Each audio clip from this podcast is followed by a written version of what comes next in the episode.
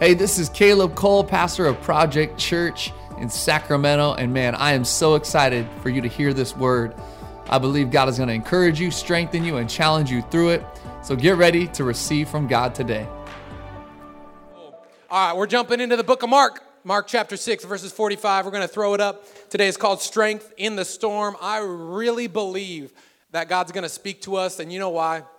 It's because he promised he would. And you know what he gave us to speak to us through? Is his word. And we have a giant virtual Bible on either side of me that we're going to look at and read. Mark chapter 6, this is right after Jesus performed the miracle of the multiplication of the bread and the fish. It was pretty amazing. 15,000 people were there, and they all got fed with 5 loaves and 2 fishes. And so we pick up the story right after that. Immediately, somebody say immediately. Mark actually uses this word very often. Immediately, he made his disciples get into the boat. Jesus was forcing them in there. Have you ever tried to get your kids to get in the car? You just had to make them get in. You just had to, you know, sometimes it's actually easier when your kids are little to get into the car because you physically just grab them and just, Jesus, I don't know, by that way that's written, I'm just saying, Jesus made his disciples get into the boat and go before him to the other side, to Bethsaida, while he dismissed the crowd. And after he had taken leave of them, he went up to the mountain to pray.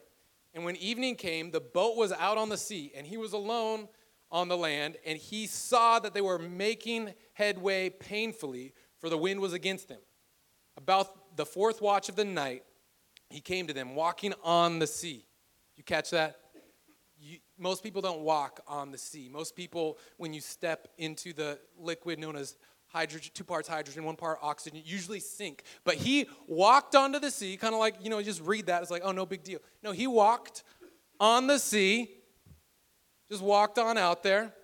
And he actually meant to pass by them. But when they saw him walking on the sea, they thought it was a ghost, and they cried out.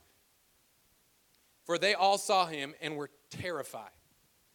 I probably would be too. But immediately he spoke to them. Jesus spoke to the disciples and said, "Take heart, it is I. Do not be afraid." And then he got into the boat with them, and the wind ceased. And they were utterly astounded, for they did not understand about the loaves. They did not understand about the loaves, but their hearts were hardened. I want to pray real quick for God's word to speak to us. Lord, we thank you for your word, and we just boldly ask that you would speak to us individually. Each one of us are going through a different thing in our life. Some of us are in great seasons of our life. Some of us are in rough seasons of our life.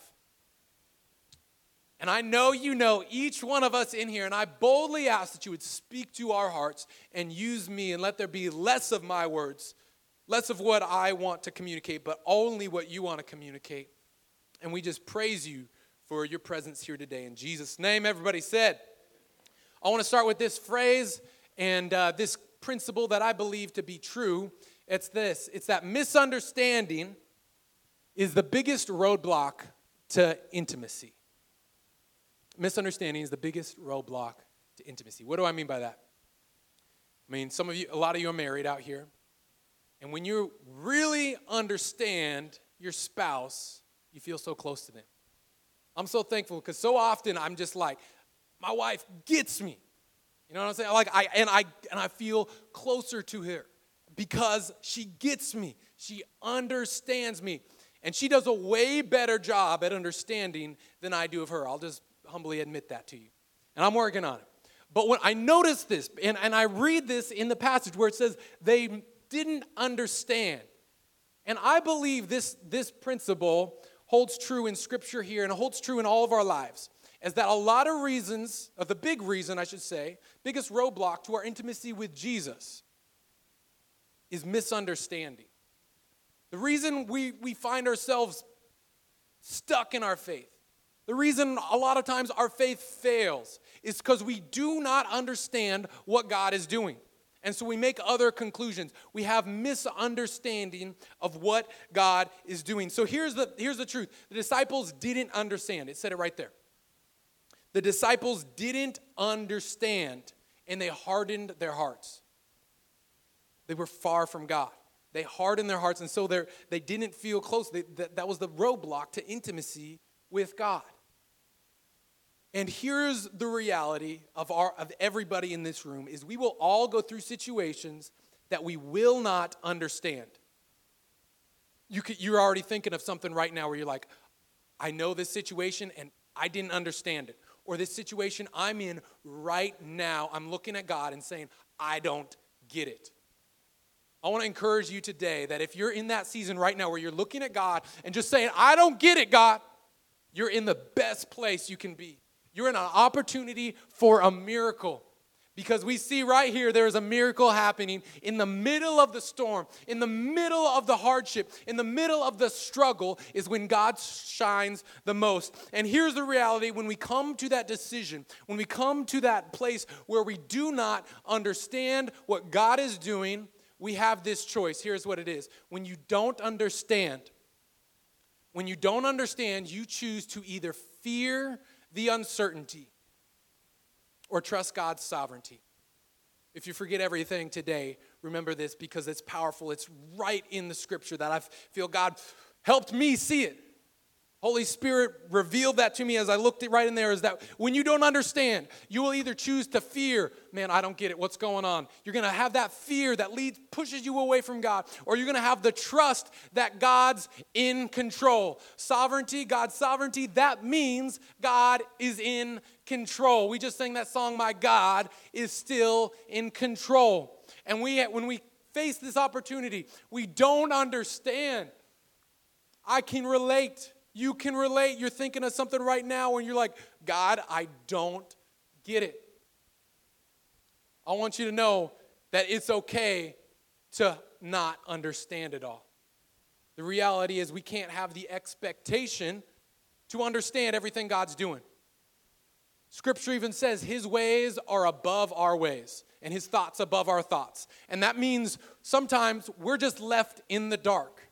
I know you don't want to hear that. I'd love to tell you that it's another way, but this is the truth, is sometimes we just do not understand everything that God's doing. He's not even going to reveal it to us, but we're always called to trust in God's sovereignty and not fear the uncertainty. And I can think about times right now where I'm like, man, I want to fear the uncertainty. It's so much easier to fear the uncertainty. Where's my people? Where's my people at? That just love already. Where's my people at that love the roller coasters, have no fear of the roller coaster? They see the go to the amusement park and they're just like, yes, that's me. No fear. I like it. I like it. I like it. Now, where's the people that are like, nope, I'm not getting on that thing. No way. All right. So I'm with the first group. This is a humble brag and is a random brag, but it has a purpose. All right. Follow me. I have never been afraid of a roller coaster in my life. Some applause maybe? Come on. No, I'm just joking. No. But so there's purpose with this. I can't tell you why I wasn't afraid at a young age. But as I've been thinking about it, and I've looked back at times, I'm like, why am I not afraid of roller coasters? I just love them. I want the thrill of it. I want to experience it. I've never said, man, I don't want to get on that thing. I'm always running to the line, trying to get up to be able to be high enough to go on that ride. But I've never feared the roller coaster. And what I've realized after thinking about it a little bit, the reason why I'm never afraid of being on a roller coaster is because of the track record. I think of the tens of thousands of people. I think, man, they've done their work. And maybe this is me putting trust in somewhere I probably shouldn't, because I'm sure someone has died on that roller coaster I went on. I don't know. But I put my faith in the tens of thousands of people that have gotten on this roller coaster, and they're fine. I'm looking at these lines of people, and they're like, look, they're all doing it. I'll be all right. And if I can put my faith and have no fear in something that is man-made and has been around for maybe decades, how much more can we put our faith in a God that has a perfect track record for thousands of years? Are you understanding? Yeah, we could get some amens up there. That's pretty good, I think. How much more should we put our faith in something that has a track record, in a God that has the track record of never breaking a promise in thousands of years, that he's in control. He's always been in control, and he's never going to stop being in control. See, we're going to be in this spot where we're going to say, man, it's so easy. I don't understand. It's so easy to fear the uncertainty. I don't know what's going to happen in this situation. And you have the opportunity to trust that God's in control in the midst of that. You have the opportunity to embrace that truth. And when I look at this passage, I see a few things that we fail at. And what I mean by that is we have a few things that we have misunderstanding. And I want to bring some truth to you. I want to bring some truth straight from the Word of God. And I believe the truth will do what? The truth will set you free. So I've really been praying this week for freedom to happen in this place, for people who are going through storms. And I believe that's a lot of us. They say you're either coming out of a storm, you're about to go into one, or you're right now in the middle of one. And I believe today that this truth from the Word of God will set some people free here today, and that some people today are going to choose to trust in God's sovereignty, even though we don't understand, even though we're in the middle of a storm, but we're going to believe for God's sovereignty. And so when I look at this passage, I realize a few things. It's important to look at the context. So what just happened? The feeding of the 5,000. Which did not include women and children, and that's why I said earlier that it was 15,000 that most scholars believe the number to be about. And after this, we kind of read that they wanted to make him king. And Jesus was like, whoa, whoa, whoa, chillax. So there's 15,000 people there. He's like, I got to get out of this place. I'm putting the disciples on the boat, and I'm bouncing. And he went to his mountain to pray. And this is a great sermon for another day. But how important is it to have our time with Jesus? How important, if Jesus thought it was important to get alone with his Father, how much more should it be for ours to have that solitude and that time where we're saying, God, I need you. God, would you pour out your Spirit on my life? But he got alone with his Father, and he made them go on the boat. And this is also where we see the story of Peter walking out on the water. Now, you all read that with me, and you noticed there was no account of Peter walking on the water. We read in Matthew and John that in this story, Peter walked on the water, but Mark didn't include it. Now, people have their theories on why, but we realize that Mark's informant, the person telling him what to write, was Peter. Because Peter was there, and he told Mark what to write. So either Peter was being humble or prideful, because we know that Peter walked out onto the water to Jesus. He said, hey, call to me, say my name, call to me, Jesus, and I'll walk out to you. And he said, Peter, come. And he walked out and took the steps, and then he looked out on the waves, and then he fell into the water. So either Peter was being humble and saying, no, I don't want to brag about how I walked onto the water, or he was being prideful. He's like, I don't want them to know that I sank in the water after a few steps. But either way, we know that this is also where Peter took the steps onto the water, and really is a huge step. It was the only other person to walk on water, and I wanted to include that there. But that last verse, verse 52, is where I kind of want to focus in on, is that they were utterly astounded. They saw that.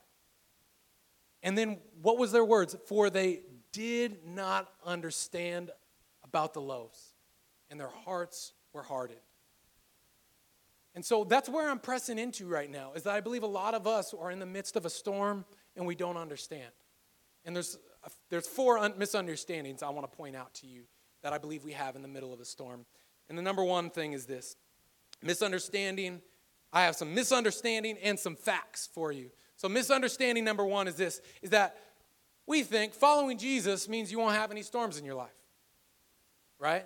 Like, oh, man, that sounds, I'm following Jesus. So, man, that means he's going to help me avoid all those storms in my life. But what do we read? Fact. Let's get the facts. Obedience to Jesus led the disciples straight into the storm.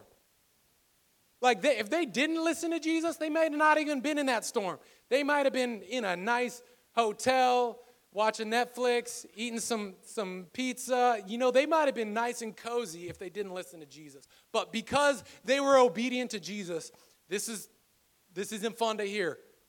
That obedience to Jesus led them right into the storm. And I believe this is a misunderstanding. We screw up our theology right here. And I think a lot of us stop right here because we go to church. We say, man, I'm following Jesus. I'm going to church. And then we go home. And then that day, our car breaks down. Shouldn't have gone to church, right? Why'd I go to church? See, I'm not going to church no more. You read the Bible and you get the flu, right? Like I've finally read my Bible, and then you get sick. It's like, shouldn't have read my Bible. That's what I get. And so we conclude that, like, man, Jesus was supposed to protect me from the storms. You know, we serve our neighbor and we twist our ankle. We go over and mow the neighbor's lawn or something. You twist your ankle, and you're like, I'm just gonna keep doing that. Because that's what I think some of our attitudes like. Shouldn't have served my neighbor. You know, we start giving, and then we give financially. I'm going to take the step of obedience to Jesus, and I'm going to start giving financially to the kingdom of God. And then we get in a fight with our spouse. Like, well, shouldn't have done that. And see, we make these conclusions about our theology based on our experience. And when we base our view of God, our theology, on our experience, we're gonna be way off. We're gonna end up finding ourselves in just what we want to hear. But often I read scripture and it's not what I want to hear, and that is a good thing. Because if I make my own theology, then I'm gonna be far off from what really God intends. But if I open up the Word of God and have an open heart and say, God, what are you speaking to me? I'm going to realize, man, obedience actually led them right into the storms. And sometimes, I'm not saying every single time, but I'm saying right here in this instance, and I believe often, we're not going to be free from storms. But obedience to Jesus led the disciples right into the storm. And I want to tell you that following Jesus does not mean you're going to avoid all the storms. But God's sovereignty doesn't mean we're going to keep us comfortable.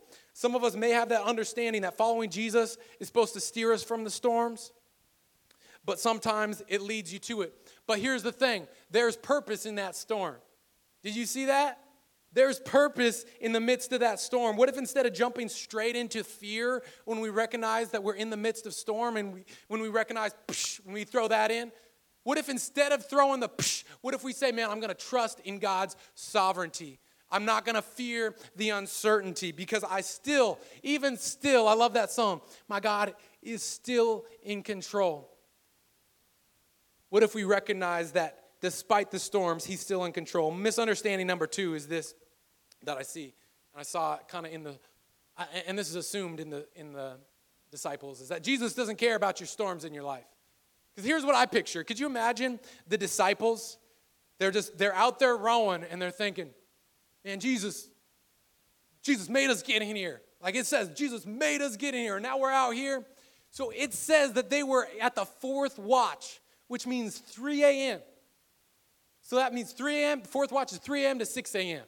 And so they got in there in the evening, so all night, maybe 6 hours, they were rowing across the Sea of Galilee, and they were making headway painfully, it says. The winds were against him. So they may not have been in danger, but they were miserable. They were cold and wet. You know when you get cold and you're also when you get wet and then the wind's blowing? Like that's just, then you're just freezing cold. You know what I'm talking about? Have you ever been there? Like you get out of the pool and then the wind's blowing and you're just like, give me a towel. But they didn't have a towel. They were out there cold, wet, and it was windy. And they were miserable, just struggling. They were exhausted. They were tired. They were scared. And they were thinking, Jesus doesn't care about this storm. Jesus sent us out here. Where's Jesus at? But the fact is that Jesus saw their struggle in the storm. You know, Jesus was praying. He was praying for his disciples. He was praying and he was allowing them to go into the storm because he saw there was purpose in the storm.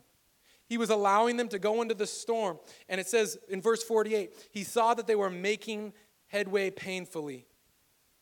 See, Jesus sees you. You know, sometimes, like I was talking about with my wife, sometimes we just got to tell each other, hey, I see you. My wife sometimes will tell me this, and it means so much. She'll be like, I'll get up early to take care of the kids, even though I got to do something later that day. And she says, hey, I recognize that you did that. There's this understanding. Jesus says, hey, I see you.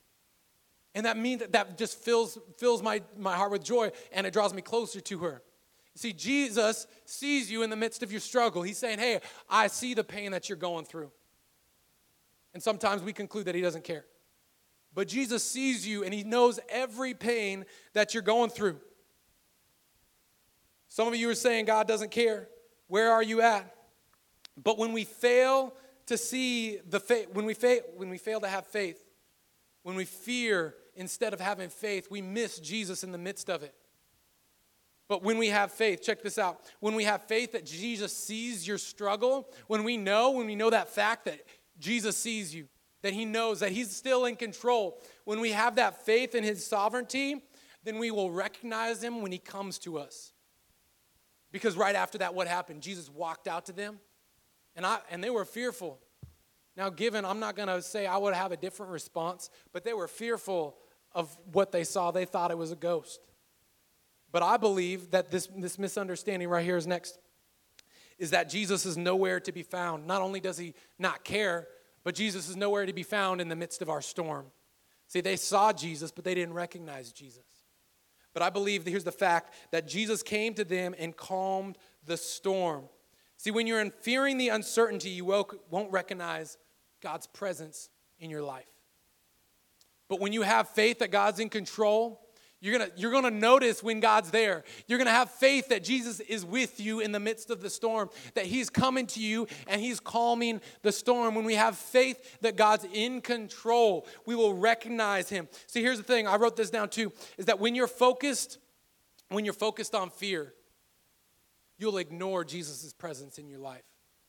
He could be standing right next to you, and you're like, no, that's something else. That's a ghost. That's something scary. I'm focused on fear. I'm fearful right now. I'm fearful of the uncertainty because it is scary. Man, when you don't know what the doctor's going to come back with as a report. Man, when you don't know how you're going to pay your bills, when you don't know what your spouse is going to say to you, when you don't know if your kids are going to respond and follow Jesus with their life or make good decisions, man, that is scary. That uncertainty is naturally scary, and so I want to let you know that that's a common reaction. But we have the choice to take that fear and put it in the presence of God. We have the choice to take that fear and change it into trust in God's sovereignty and put it into faith in God's sovereignty and say, you know, even though I do not understand, even though I don't know what this bill of health is going to come back in, or how this bill is going to be paid, or my kids are going to do, or who's going to fix the car, or where I'm going to live. These uncertainties in our life will happen, but we always have the choice to choose fear or faith. And the last thing we recognize as we're looking at it is that we see, man, fear or faith. Is that storm? The misunderstanding number 4 is that storms are Jesus' way of punishing you. Some of us have come to this misunderstanding. We base our theology off our experience. And we say, man, I'm in the midst of this. Like I was saying, like, go to church, car breaks down. You know, when we come to that conclusion, God must be punishing me. And I wonder if the disciples were thinking that in the midst of their storm. Man, Jesus is just punishing me. He doesn't care. He's not here. You're supposed to help me avoid this, all misunderstanding. But Jesus is just punishing me. If the keys will come back, I want to look at this fact. It's that Peter grew in his faith because of the storm. See, this is where we miss it. If we have the understanding that, man, God's just punishing me, and woe is me, and I'm fearful of the uncertainty, we're going to miss the opportunity that God has for us. We're going to miss this crazy big opportunity. When a storm comes your way, I want to let you know that it is the greatest opportunity for a miracle to happen in your life. If there wasn't a storm, Peter never would have walked on water. That is arguably the greatest feat in faith recorded in Scripture. The only other person besides Jesus to walk on water is Peter, and it happened why? Did it happen when he was chilling in his room? Did it happen when he was nice and comfy? No, it happened in the discomfort. It happened in the midst of the storm. And I believe this, we can look at storms as an inconvenience. We can look at these situations that are uncomfortable as a way of saying, man, God must be punishing me.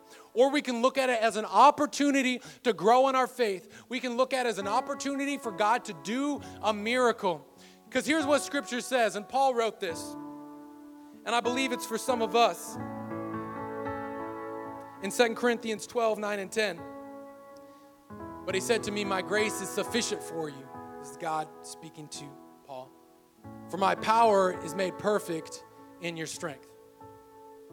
Oh, wait, did I read that? Did I read that right? Like that my power is made perfect when everything's nice and comfortable? My power is made perfect when you have everything lined up in your life, when your life is all together. My power is made perfect in you when you're not stressed out. That says, hey, my power is made perfect for you when all your bills are paid. My power is made perfect in when all your kids are doing what they're supposed to. No, he says, therefore, I will boast all more gladly of my weaknesses so that the power of Christ may rest upon me. It is in the midst of our storms. It is in the midst of our hardship. It is in the midst of the hard situations that Jesus is actually able to show up. Because if the disciples never went out onto that boat, they never would have had the opportunity to see Jesus walk on water and never would have had the opportunity to take a step of faith and say, Jesus, I'm going to trust you in the midst of this storm. I read something really interesting. I heard something really interesting this week that I didn't know about. I've never been there. But in New Zealand, there are birds that do not fly. They're called flightless birds. And it's really interesting. You could run up to them, like they're just on the ground. They can walk. You could run up to them and they'll just run away. They won't fly away. Like you expect, you know, you see a bunch of pigeons. It's fun as a kid, just go and run, or as an adult, to run up and just scare them. And you run up to these birds and they just run away. They don't fly away. It's no fun. And you can Google this, flightless birds in New Zealand. And what most people have concluded is that the reason they are flightless is because they do not have any predators on the island of New Zealand. They don't have any opposition. They don't have any reason to fly because no one's going to hurt them. They're like, so they flew at one time, but their parents told their kids. I don't know how they did that. I don't know how birds speak to each other, but they told them. They're like, hey, son, I know you got these wings. Don't worry about it. You don't have to use them. Like, so I just walk. It's like, yeah, son, that's all you got to do is play nice and easy. It's pretty chill here in New Zealand. We got it nice. And so you run up to these birds, and they don't know how to fly because they've never been forced to fly. And as I was hearing that, I thought of this passage and I thought of Peter. Peter never would have walked on water if he was never in the storm. And I'm wondering if there's people here today that are wondering why we're in the middle of a storm. And I wonder if we could come to the conclusion. I wonder if God is speaking to you that if it wasn't for the storm, you're never going to grow in your faith. That some of us are still walking when we're called to fly, when we're called to soar, when we're called to use these God-given things to step out and use for their purpose, that we're called to walk into the purpose that God has for us. And some of us are thinking, man, why is this opposition? God, why is this hardship? Why is this weakness? Man, I feel uncomfortable. This is not okay. But what if the purpose of that storm is to teach you to fly? What if that purpose of that storm, of your discomfort, the purpose of your storm is for God's strength to be made perfect in your weakness? I believe I'm speaking to somebody today that is right now in the midst of the storm, and you're saying, man, I'm fearing the uncertainty because it's scary. And I'm speaking to someone who just needs to trust in God's sovereignty today. Would you bow your head across this place? Bow your heads all across this place. And I want to just give you an opportunity to respond. Some of us are here, and this is a critical time for us. God placed this word in my heart. It's an opportunity for you to either grow in your faith It's a potential for you to be pushed away from God, but it's how we respond to that. Some of us are in the middle of a storm, and even though we don't see it, we need to trust that God's in control. Some of us in the middle of our storm, Jesus is saying to you right now, he's saying, are you going to trust me? Do you really believe that I'm in control, or are you just going to fear the uncertainty? I want to ask, with every head bowed, if you're just in this place and you want to say, Jesus, I trust you, and that you need to say, I'm going to trust you're in control, God, because I'm in the middle of the storm and I need to trust you, God. I just want you to boldly, on the count of three, raise your hand and say, yes, that's me. 1, 2, 3. Say, yes, that's me. I need to trust in your sovereignty. You can put it right back down. Thank you so much. Hands going across this place. And I want to give another second opportunity for some people in this place that need to receive Jesus as their Savior. You don't know him personally. I want to give you that opportunity to say you can come into a relationship with Jesus today, that he died for your sin so you could spend eternity with him, and you could spend this moment with him, that you can have fellowship with God. And so if you're here and say, yes, I feel distant from Jesus, I want a relationship with Jesus today, and you want to receive him as your Savior, I want to give you that opportunity to receive him. Would you just boldly, on the count of three, raise your hand? 1, 2, 3. You can put it up. Thank you so much. And put it right back down. Thank you so much. Thank you so much. Would we all stand to our feet across this place? We're going to sing this song, and I'm actually going to call you to respond in a powerful way. But before we do that, I just want us to pray this prayer. Would you pray this out loud? Would you say, Jesus, I need you. Come into my life and make me new. I give you my sin. I give you my fear. And I trust that you're in control. And I praise you, God. In Jesus' name, amen. Amen. Can we praise God 1 minute? Can we just say, God, you're in control? Can we say, it is well with my soul, even in the middle of the storm? Let's sing this out. Would you raise your hands? This word encouraged you today. If you haven't heard, we recently purchased a building in Old Sacramento. This is going to be the permanent home of Project Church. We are here to stay in Sacramento. But I wanted to ask you if you would consider giving, donating to help make this vision come to fruition. You can go to www.projectchurch.com/believe to see more about the building and to donate. God bless you, and let's see what God can do through us.